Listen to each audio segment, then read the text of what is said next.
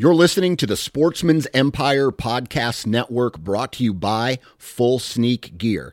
Check out their entire lineup at fullsneakgear.com. Also, be sure to check out our entire stable of podcasts at sportsmansempire.com.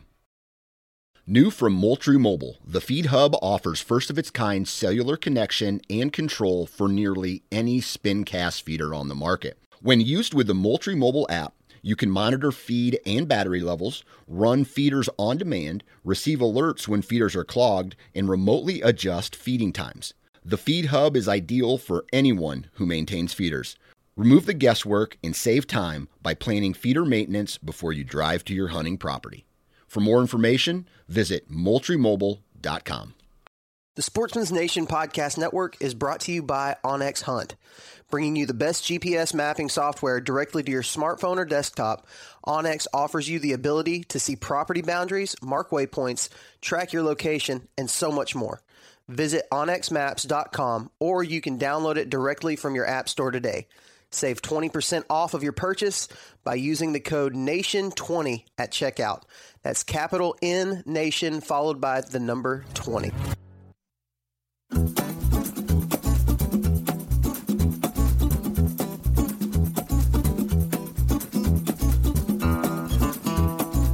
Welcome back to the Iowa Sportsman Podcast. I'm your host, Dan Johnson. And on this episode, we are talking all about turkey. And my guest today is, he's a returning guest. His name is Billy Pryor. And Billy is probably most known for his fishing content here on the uh, Iowa Sportsman, but he also loves to turkey hunt. And that's what we are BSing about today. We talk about scouting, we talk about weather. We talk about strategy. We talk about decoys. We talk about guns and bows and blinds. And really, it's just a, a, a high level, general, a little bit of everything conversation about turkey hunting. And I'm excited. I hope, I know that uh, with this whole quarantine thing that we got going down, everybody is anxious to get out and go start hunting and fishing. And turkey hunting is the best thing that you can do right now. I am so jacked to get out and start calling and hear that first gobble of the year. And what I'm really excited about is this is going to be my daughter's first year of tagging along with me. Uh, she's not old enough to uh, balance a gun and shoot a gun yet. However, she's going to come along with me, and the goal is to get uh, a, a Tom close enough to where she can see it strut or I really want to, uh, you know, have her hear a gobble for the first time, and the closer the better. Because I know even at uh, even when I was young, the first gobble I heard blew my socks off. And uh, so that's the goal for this spring. Really good episode. Um, you know, it's not nothing groundbreaking because I don't feel like like uh, turkey hunting like I like I say in the episode, there's times uh, someone who has never been turkey hunting before can walk in the timber and shoot a turkey. And then there's guys like me who have been hunting turkey for almost 20 years now and can struggle at times. So, very interesting conversation. I'm not going to waste any of your time in the intro. Let's get into today's episode with Billy Pryor. All right, on the phone with me now, Mr. Billy Pryor. Billy, how we doing, man? Uh, in light of everything that's going on, I'm I'm all right. Just uh, getting prepared for turkey season, and you know, hoping things stay as good as they are right now. Yeah. Have you been out and uh, done any fishing recently? I uh, tried to hit the river a couple of times. Um, it was uh, kind of ice out at first had a couple of small hits, a couple of small walleye, and then the river around here, the Raccoon River, has uh, risen quite a bit. So uh, haven't had much action. So just kind of waiting that out a little bit. Yeah. When it comes, real quick, I know, I know we're going to be talking about turkey today, but real quick, uh, springtime fishing. What are you uh, What are you most excited for as far as getting your boat back on open water? You know, I just want to be back on the open water, really, mm-hmm. between all, all, this, you know, quarantining and whatnot. And uh, after the ice was on the water, and I'm not much of an ice fisherman, I just want to get out. You know, I want to get a crankbait out in the water. I want to feel the fight of a largemouth or a smallmouth again instead of these small panfish. I'm just I'm waiting for a fight. Panfish are fun, but there comes a time where you got to put the women and children to bed and go rip some lips, right? exactly. yeah, I feel you, man. I, uh, I I can't wait till it just warms up just a little bit more to where the kids don't get cold and get out and just go on hikes. Go and and we were outside a lot today, but man, I mean. This whole cabin fever and all the other neighbor kids are outside, and all the parents are like in the middle saying, "No, you can't go over and play with them and stuff." Uh, I think I think if I wasn't an outdoorsman, I don't know how I would be handling this because I know Right. there's a lot of people who are just sitting inside. They're not they're not going. But luckily for us, we got fishing and we got turkey hunting coming up pretty fast. Exactly. All right. So, turkey hunting. Do you do any type of pregame, uh, like preseason scouting when you, you know, when it's when turkey hunting is like what now? Three weeks away, two weeks away. Right. Scouting is one of my favorite things. Uh, basically, what I do when it comes to um, scouting for turkeys is I think of turkey season as when shed hunting season starts. If you can see the ground, Yeah. that's when I start getting out. I start, you know, I'm looking for sheds while I'm walking around, and I'm looking for turkey tracks. I'm looking, you know, in the sunrise, listening for gobbles in the distance, um, checking my normal areas that I like to hunt, seeing if they're in the same roosts. And a lot of times, uh, if you're on good private land, and even a lot of times on public land, they're going to stick to a lot of the same roosts because they have a, a habit of what they like. So I like to see, you know, how many we've got this year coming down from the, the roosting areas, or if they're coming from across the river this year, you know, um, this springtime and shed season is what I always call it. I don't even refer it to it as spring anymore. Is is turkey time. So Yeah. definitely got to get out and scout. Gotcha. So when you go out and you, I mean, you're going and you're looking for shed antlers, but what are you looking for from a turkey standpoint? So one of the first things I do, um, if it's sunrise or right around that time, I listen for gobbles from the roost. That's that's my telltale sign. That's where you'll hear them most, especially as the weather's getting warmer. They're going to get louder and louder and louder.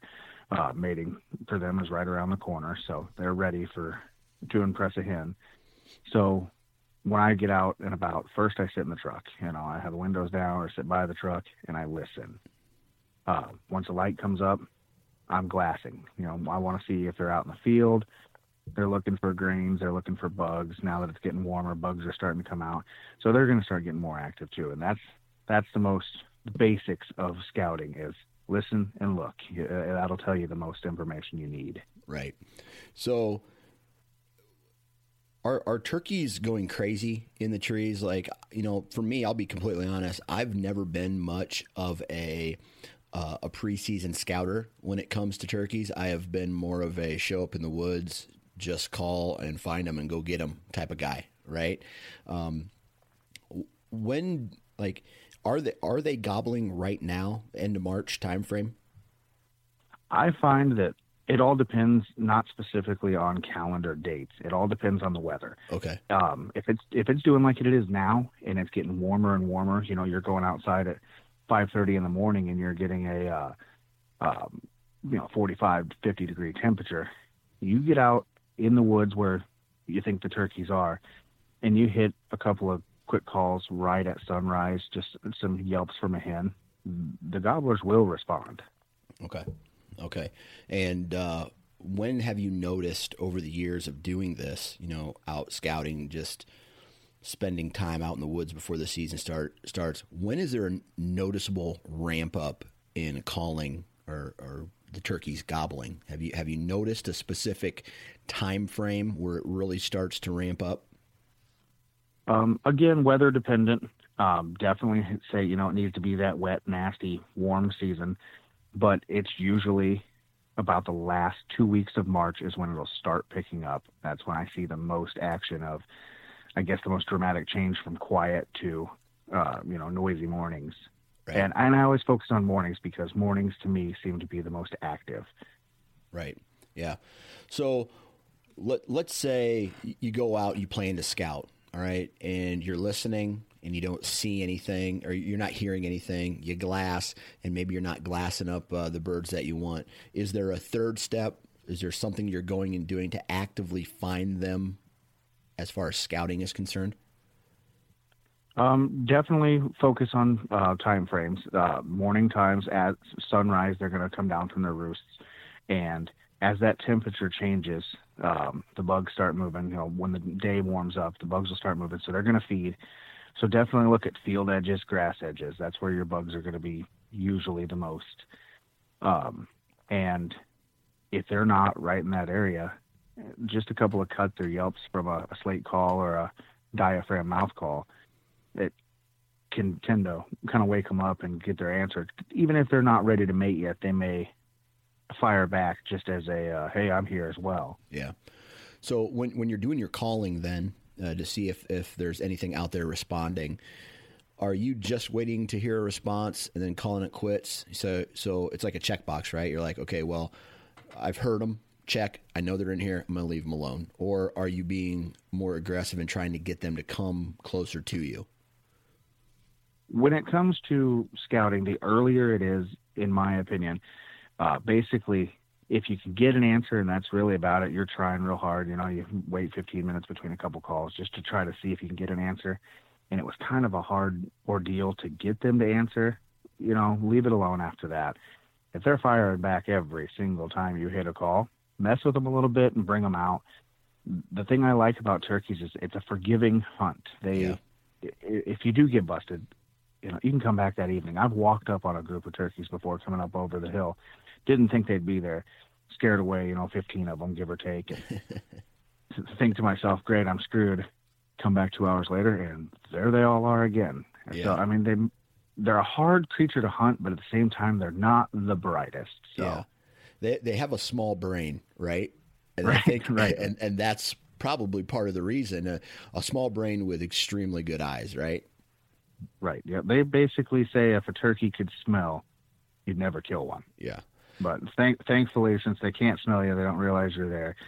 They can see and hear you, Yeah. but they don't smell you. And then if you do spook them, they don't remember a couple hours later. So Yeah. So when you go out and you're trying to, you know, this, you've done your scouting, you're trying to go out. Uh, season gets here, and you're trying to go out and kill one.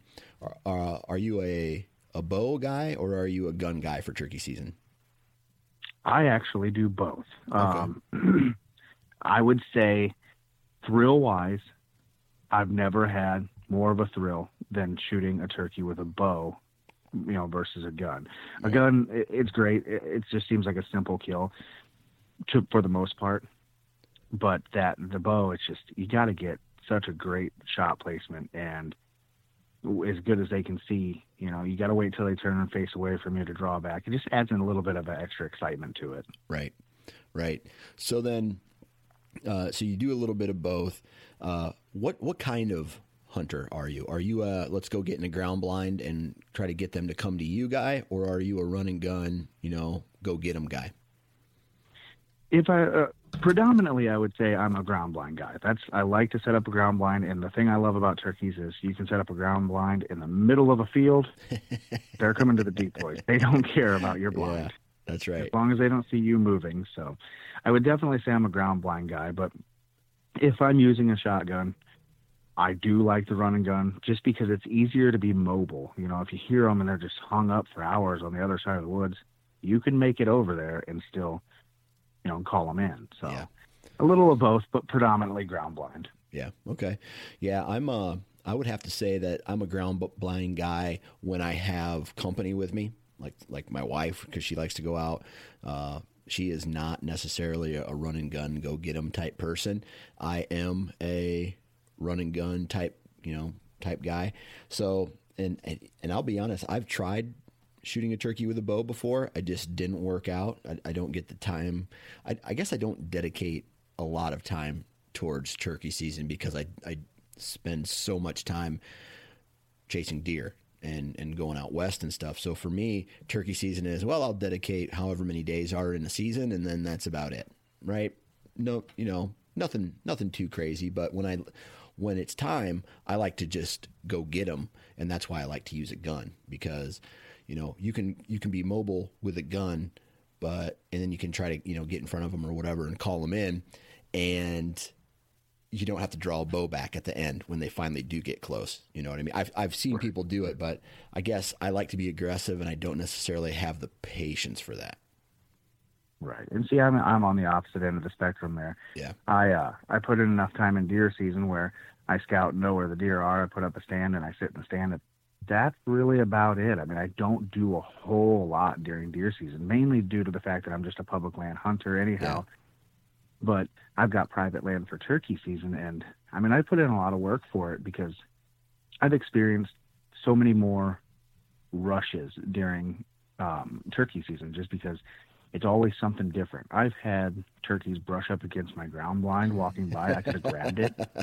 and I've shot turkeys at five feet and I've shot turkeys at 25 yards. Yeah. So it's, it's just always something different. Right.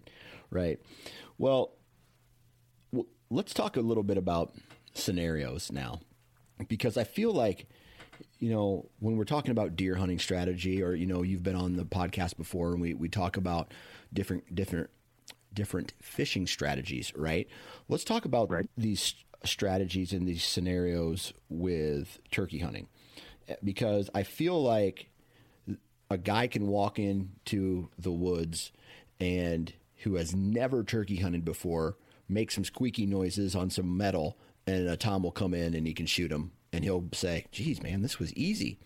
And then you can have a guy who is the he's senior. He's been hunting for 60 years and he's killed, you know, 50 turkeys. And, and, uh, then there's years where he could get hung up and not kill a bird. Right. So they can, mm-hmm. I feel like turkeys can make a, an experienced hunter look real dumb sometimes. So when it comes to, uh, you know, these scenarios here, I want to throw one out to you and I want to, I want to hear your answer on it. So you're in, you're in your ground blind, right? And you start to call and the tom starts to respond to you, but he's hung up. You you can't see him. You can't see him, but he's he's gobbling. He's gobbling in the roost, and maybe he you can see him pitch down. Maybe you can't, but then he shuts off. How do you approach that scenario? Yeah, there's a couple of different ways. There's the what I call the standard way, and that's if he shuts down, you shut down. You don't want to overcall. You don't want to scare him away. So, you know, if he's responding, I fire back right away.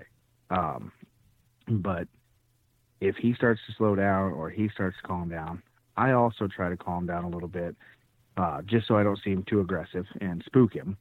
Um, I'll even go as far as, and maybe I'm crazy for doing this, but if I'm like using a mouth diaphragm call, I will face the opposite direction and make you know try to think okay maybe he's going to think that this hen is walking away from him and that's going to tell him that he's lost his chance so it'll give him that extra boost to come towards me. Right. So there's your calling tactics of you know slow down a little bit just don't be too aggressive. Uh, but i've also gone as far as all right it's been 30 minutes and he was last heard over here. Let's move yeah. And I've, I've gotten up and I've crawled, I've you know walked, I've ran, and it's done me good and it's done me wrong. I've busted myself because I thought, okay, he's got to be long gone. You walk five feet around the ridge, and as soon as you stand up, there he is. It's like, oh my god, he was right there. so yeah, we've all been there before. Now, when you move, are you taking your ground blind with you, or are you just at that point out of your ground blind making strategic moves? Um, a little of both. I mean, if I can see them, if I can see that he just walked up over that ridge, um, you know, a quarter mile away, I might bring my blind with me. Um, especially if I have another person with me, like if my daughter hunts with me, I can say, hey, keep the ground blind set up, and since it's not windy, we're just going to basically pick it up and carry it with us. Um, but there's been plenty of times where I've been alone, sneak out, and I grab the uh, feeding hen that I have set up in front of the blind and crawl to the next spot and keep an eye out and set it up, lean against a tree, and try again. Got ya, got ya. All right, so Do you do you take that same approach with, let's say, same some, something similar happens, but now you can see the tom. He's not within shooting range, but he's with a hen. You know, we call that being henned up. How does your approach change if you see a tom, and maybe even if he is responding to you? Because I know a lot of times. Uh, uh, Tom will still gobble and gobble pretty aggressively, even though he's with hens and he, he doesn't plan on leaving them. How do you how do you go after that bird?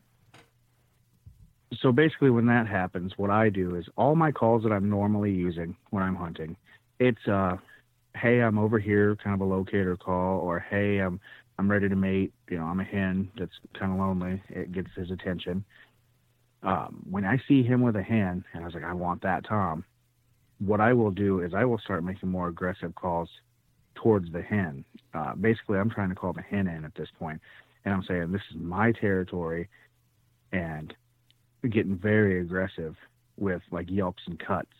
Okay. So she wants to come in now and say, "Hey, no, no, no, not at all. This is my territory," and he's just going to follow her in because he's locked in on her, and that gives me my opportunity.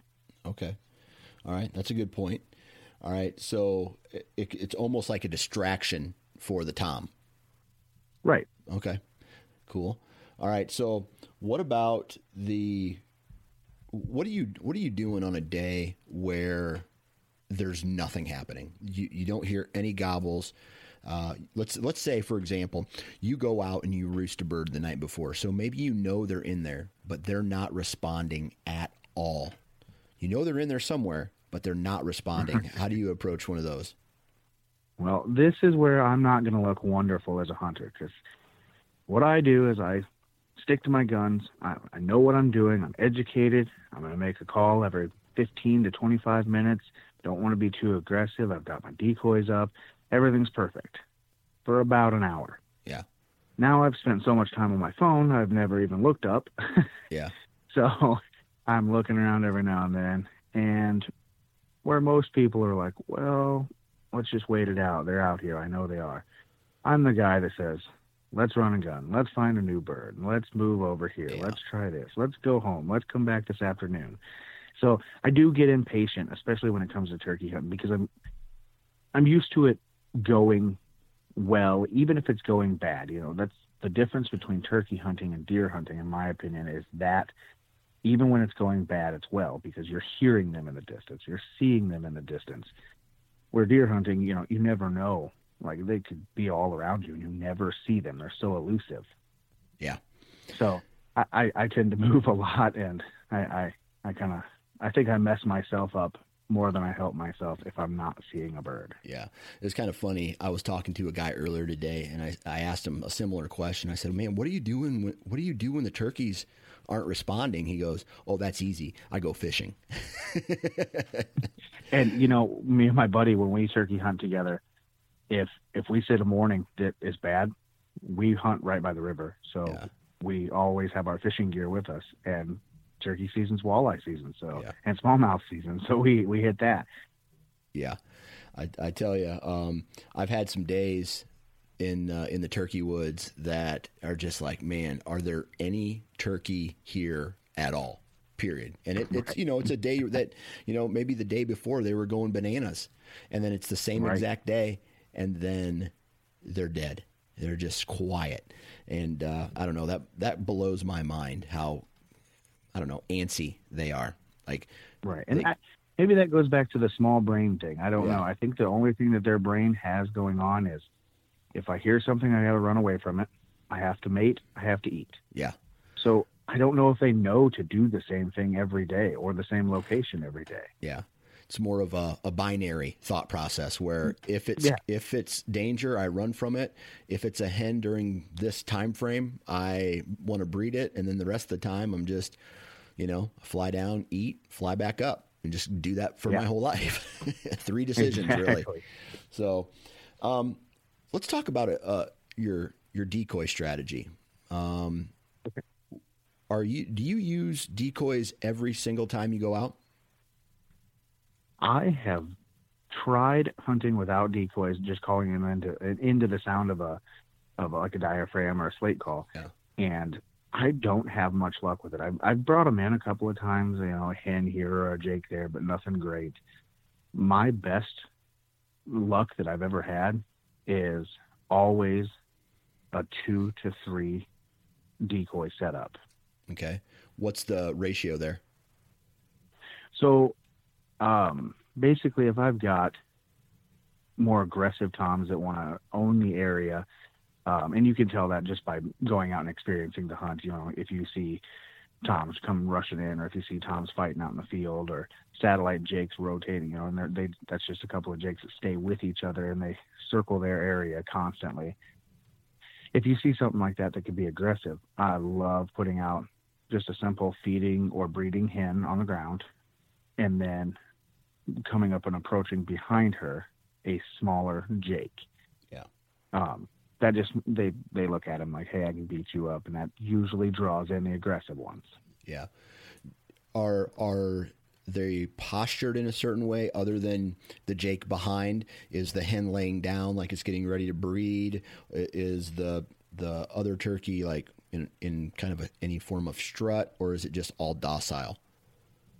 So I've got a few different decoys. Um, if you know you've got a very mature tom in the area, I do have a, a tom decoy that's got a full strut, and that takes a mature, strong tom to, to come in yeah. because it does scare off a lot of the other birds.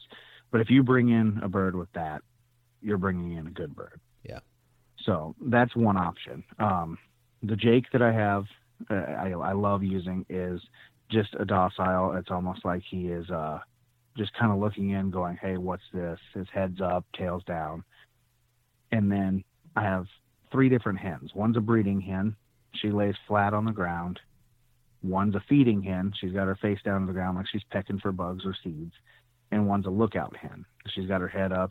And I love leaving her kind of loose on her uh, little post so that way if any wind comes in, she kind of swings back and forth and it looks like she's looking around. So, and my most common setup is usually the feeding hen like she just she's down because she's low enough that it could resemble a breeding hen, and then that docile Jake about four yards behind her, and that's all about fifteen to yeah about fifteen yards in front of me. Gotcha. Yeah, my my decoy strategy is roughly the same. Um, I I I don't give turkeys too much credit. Uh, you know, in that brain category, I have to tell you a quick story. I don't I forget what year it was, maybe 2008 or 9 or 10 or something like that, but my buddy decided he wanted to go turkey hunting. He had never been turkey hunting before. He was only a deer hunter. And so we go out and he's like, dude, do I need a decoy? I'm like, yeah, it probably helps to bring him in. He's like, I don't have one. So he's driving to the store, or no, he was he was mowing. I think that year it was it was a little warmer, and he was mowing his ditch and he found an old hen turkey decoy had an ant's nest in it it was it it was like it had already been hit by a mower before and he put some tape on it and that is what we used to call in this tom now he shoots it with his bow and it was and you know we didn't know what we had shot at that point. It's it's all on video. But he shoots it with a bow and he goes and gets it and we're cleaning it and he takes a picture of there's like I don't know seven beards on this thing. And wow. yeah it, it well long story short we take it to Missouri to an official scorer who weighs it measures it up and it's the world record atypical turkey with a bow atypical meaning multiple beards right? So there's all the these beard calculations and then the spur calculation and the weight uh, calculation. And this dude, first turkey he ever shot with a bow is a world record turkey. Cr- crazy.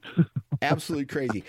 With and the whole the reason I'm telling this story is because the decoy that we had sitting out we put a, a, arrow in the ground, slid the decoy on top of the arrow, and it was just this beat up you know, it didn't look real at all. It was basically a silhouette, which tells me that you probably don't need the most realistic turkey decoy to bring them in.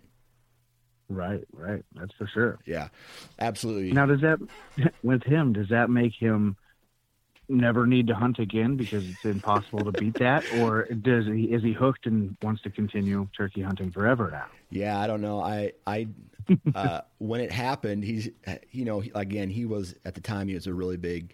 He's since passed, but uh, he had a, a really um, big passionate deer hunter, and turkey was always kind of a you know hey let's just go out and kill some turkeys type of deal, and uh, uh but what it did was it got him excited to go hunt, continue to hunt turkeys every year, right? right. I, I, he still went out. I bet. Yeah, yeah. So he and you know he got this this thing fully mounted, right? I don't know about you, but when I shoot a, a turkey, I have stacks.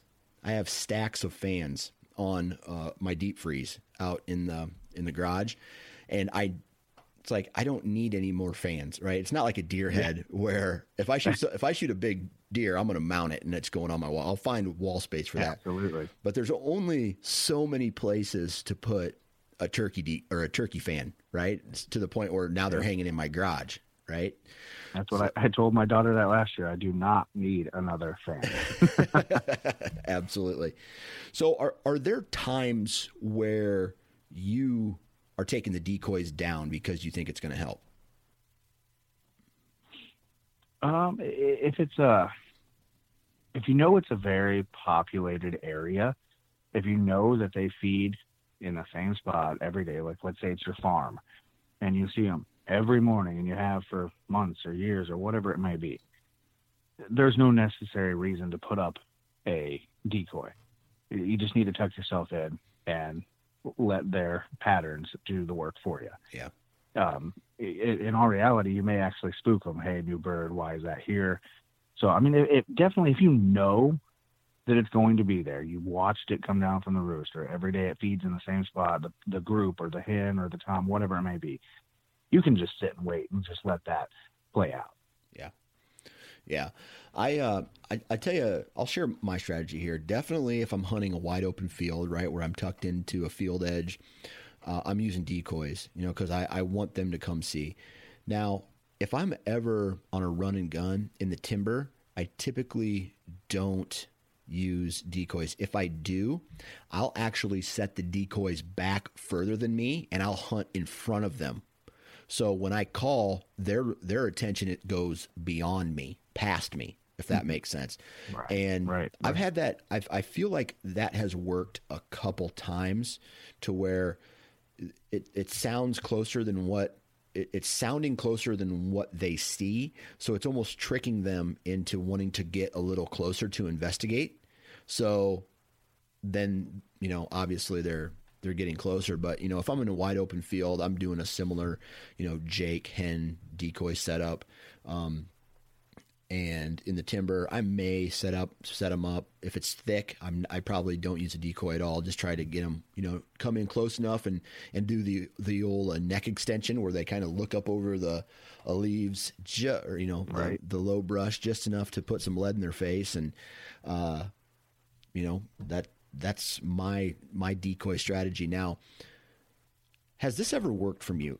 For you this strategy here because I've tried it several times and it may you know in my 15 years 20 years of turkey hunting it's probably only worked just a handful of times. And that is the call they get hung up you back up maybe 50 100 yards call again and get them interested in there and then maybe even sneak forward a little bit more to get them to come in closer that has actually worked for me one time on accident, mm-hmm. and I I didn't mean to do it. Um, didn't realize I was doing it. Um, what my buddy and I were sitting in the ground blind together, and we watched the turkeys. Uh, we're up on top of a hill. we watched the turkeys come in on the fence line, and we were on the right side of the fence, knowing that they were going to follow that side. And we watched them down at the bottom of the hill, and they just stayed down there, feeding, feeding, feeding, feeding. Would not come into our calls just almost like they're hung up, but we could see them. So while we were glassing them, making calls and stuff, they wouldn't even look like they didn't care at all. I don't even know if you want to call that hung up as much as not interested. Right.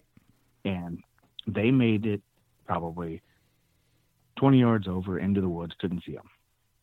We decided, well, they're at the bottom of the hill. Let's go to the bottom of the hill. Uh, we didn't move our blind 50 yards and made the calls, and they loved it.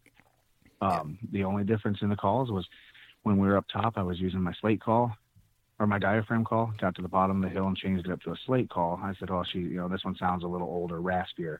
I don't know if it was the movement. I don't know if it was the call, but they absolutely loved it and came running right in. So nothing that was a shooter on that, that point in time, but it, it just kind of surprised me. And we talked about that quite a few different times. You know, what was it the move? Was it the calls? Was, and I don't know, we're still kind of confused to this day, but I think movement could help. Yeah. And I would say if you think it does, I recommend bringing two different styles of calls, and maybe they'll think you're a different turkey. Yeah. So that's my problem, man. I'll, I'll be honest with you. I am an over caller. I call and I call, nothing responds, move, call and call and call. I don't even wait 15 minutes. I just I'm I'm ripping it. I let everything know that I am there, right? I am and it's probably and to be honest, it's probably hurt me more than it's ever helped me. But right. um but I am horrible, and I know it just takes practice. But I, it, I'm almost like at this point, I don't want to practice mouth calls. I'm a slate guy or a box call guy. I mean, I've I've done it. I've I've made it work the last 20 years, but I I just don't ever dedicate the time to using a diaphragm call. Do you think that there is an advantage or I guess what I'm asking is tell me if I'm wrong or not for for thinking that way. In my opinion, when it comes to calls, the number one most important thing is do the call you're good at because a sour call won't get you anything. Yeah.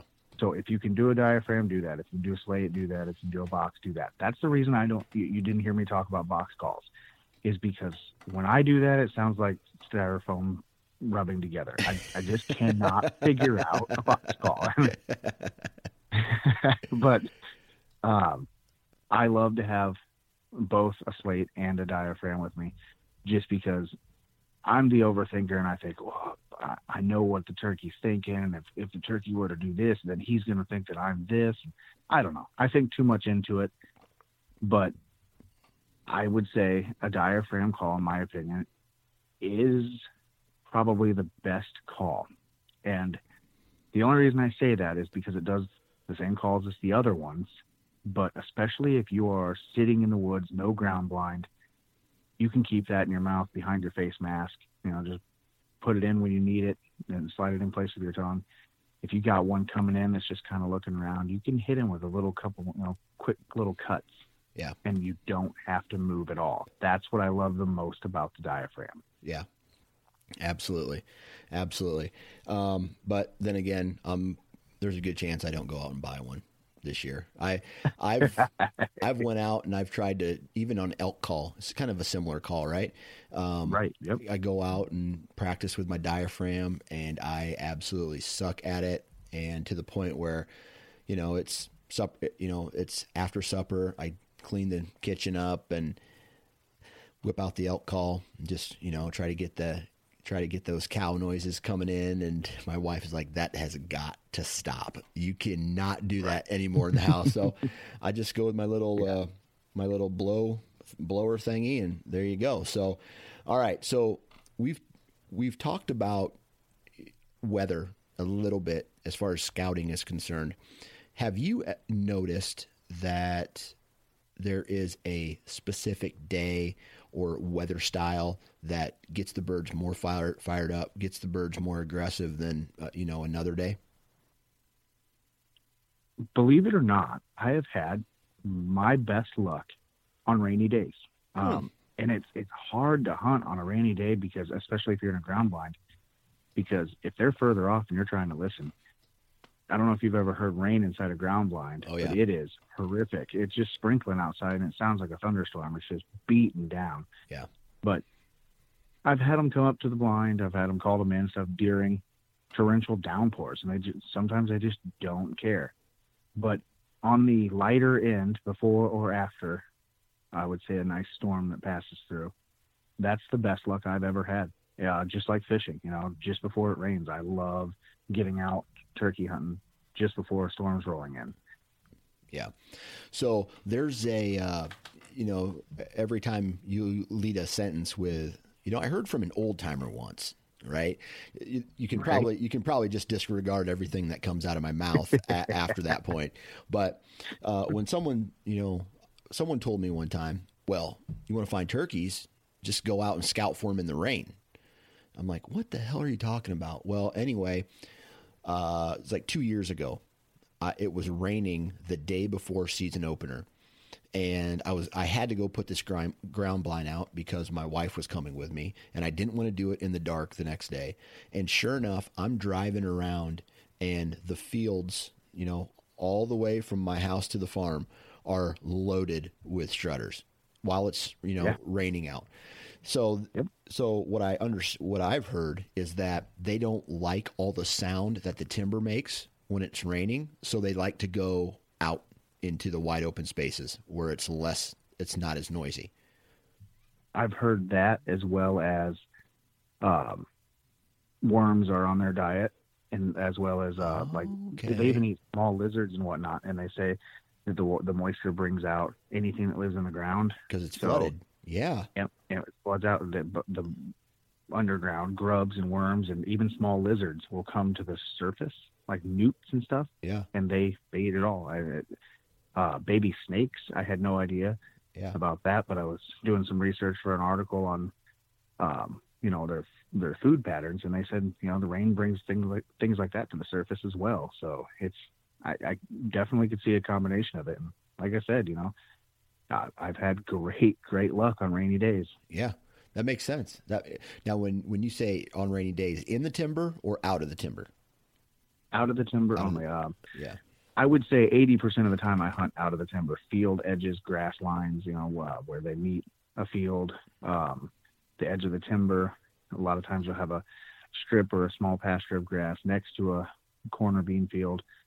Um, that's where I have the best luck. Yeah. In the timber, I don't, I don't know if I've ever seen a turkey in the timber during rain.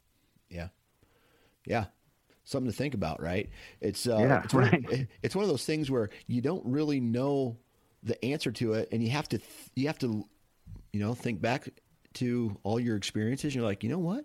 As a matter of fact, I don't know if I've ever seen a turkey or a deer or whatever do that. So, Exactly. um, all right. So, from in that rainy conditions, were they responding at all, or were they quiet coming in? on your clearer days, um, they are more active in, in hitting calls back and forth. Um, rainier days, I've noticed they are much quieter, but they do respond well to your calls. And that's where that patience comes in of I have my phone out or my watch on, and if they're not responding, especially like on rainy days, I wait 15 to 25 minutes because they could be right around the corner. Yeah. They don't answer you much in the rain for some reason. I don't know what would cause that, but they they come into the calls, you know, which doesn't make sense. If they're not calling and you're calling, they would think you're fake. But Yeah. and that's where it gets me into it, where I think too far into it, and then I'm trying to find theories, and I just not think. like you're some kind of biologist, right? Like, Yeah, yeah. Well, I- I, know Either that or I'm a turkey. yeah. well, don't admit to that. You know, here we are talking about how small their brains are. Don't admit to that, right? Yeah, don't tell my wife. well, uh, I'm sorry to say, but they already know, right? They already Right? know. Exactly. All right. So, Yeah. are, are there any other uh, strategies, tactics, tips, um, whether it is you know how to get a turkey close in, within shooting range, or gear, or anything that you like to would like to share with us? The only other things that I really do um, that are just kind of personal preferences. I don't know if anybody's ever thought about it hunting from a tree stand. I've done it just to see if I could do it. That is hard. Turkeys look up a lot, Yeah. so keep that in mind. Um, it's a good thrill. It's kind of hard to do, but yeah, definitely uh, not the easiest route to do it. So don't try that if you don't have to. Um, the only other thing is I look at my camo patterns um, since turkeys can see so well. Um, I don't care much for brand names like it has to be this. I love this one. I use a lot of Mossy Oak in the fall. It's got a darker tone to it, Yeah. and I use a lot of Realtree during the spring because it's so bright and vivid. It matches my surroundings well, and since turkeys can see so well, keep that in mind. You know, watch your color schemes. I don't know how they see color wise, but pattern I know makes a huge difference to them. And make sure things are not loose. Um, I did buy one of these like little bug screen face nets one time. One time instead of using uh, my normal Under Armour one, and it was windier, and it was blowing around back and forth, back and forth, and I didn't get busted, but I had a, a hen in front of me just staring at me every time that would the strings would blow on it. I'm like, I don't know. I think she can see that. Yeah.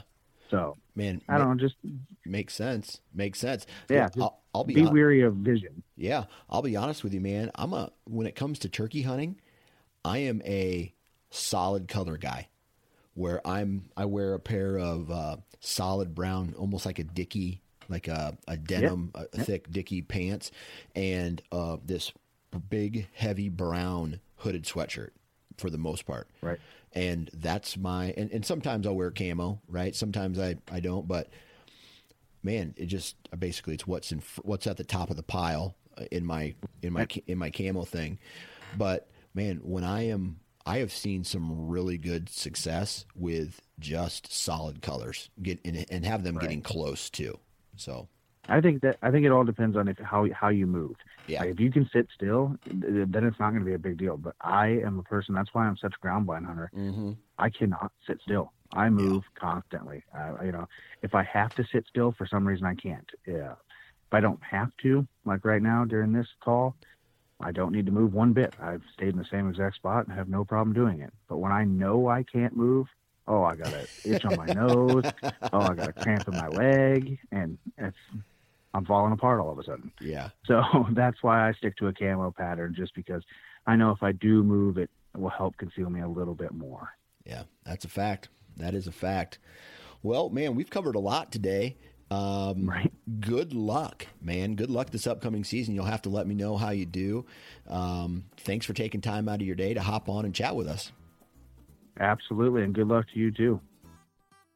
And that brings us to the end of another Iowa Sportsman podcast. Man, I cannot thank you enough for tuning in every week or whenever I put these out, man. Really appreciate this. If you're not already subscribed, go to iTunes and subscribe to this podcast.